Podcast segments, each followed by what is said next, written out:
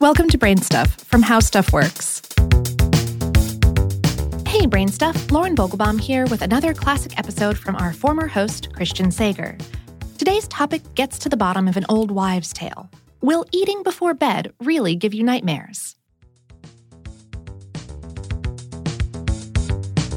What's up, Brain Stuff? I'm Christian Sager, and it is time for some Brain Stuff.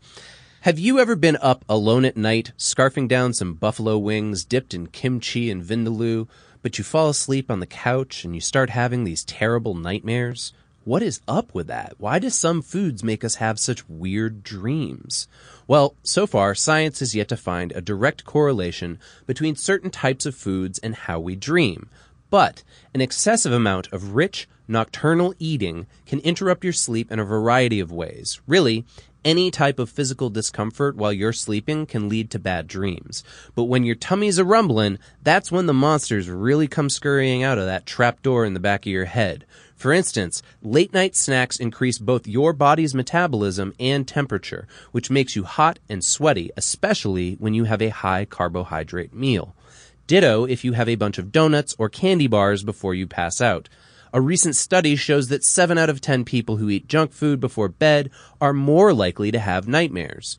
These researchers hypothesized that the high levels of sugar led to physical sleep discomfort, which brought the monsters out from under their beds. Another type of upset stomach that leads to a bad night's sleep is acid reflux, also known as GERD or just plain old heartburn. More than a third of Americans have this condition, I'm one of them, where burning acidic bile comes creeping up your esophagus. If you've had this happen, doctors recommend that you don't eat within three hours of bedtime and that you try lifting your head 45 degrees to keep the acid down.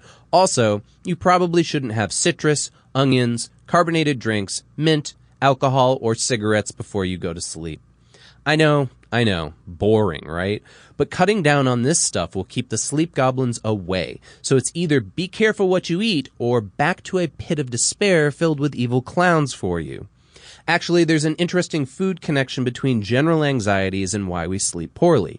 When our bodies are stressed, they flush out the mineral magnesium, which increases our mental burden so we sleep poorly.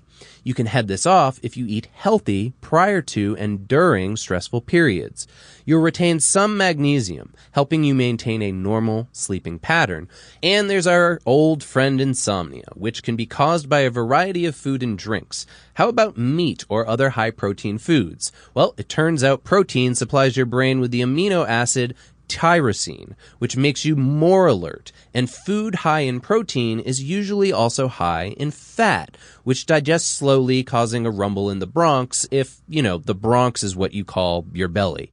Plus, remember how carbohydrates bring on the night sweats? Well, they also speed up tryptophan, an amino acid in your brain that helps you sleep. So if you don't eat enough carbs before bed, it's harder to get to sleep. My recommendation a small carbohydrate snack in the evening will promote calmness and help you catch some Z's. Finally, alcohol and caffeine before bed can make insomnia even worse. So no double fisting coffee and beer, and you probably shouldn't drink energy booze drinks like Joose, Four Loko, or Fusion either. In fact, I'd recommend staying away from drinks with purposely misspelled names as just, you know, a general rule.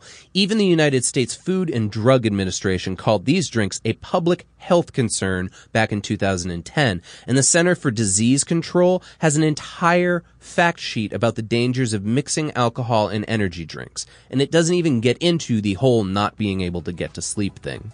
So there you have it. Food doesn't necessarily give us nightmares, but the uncomfortable feelings that come with eating certain meals can.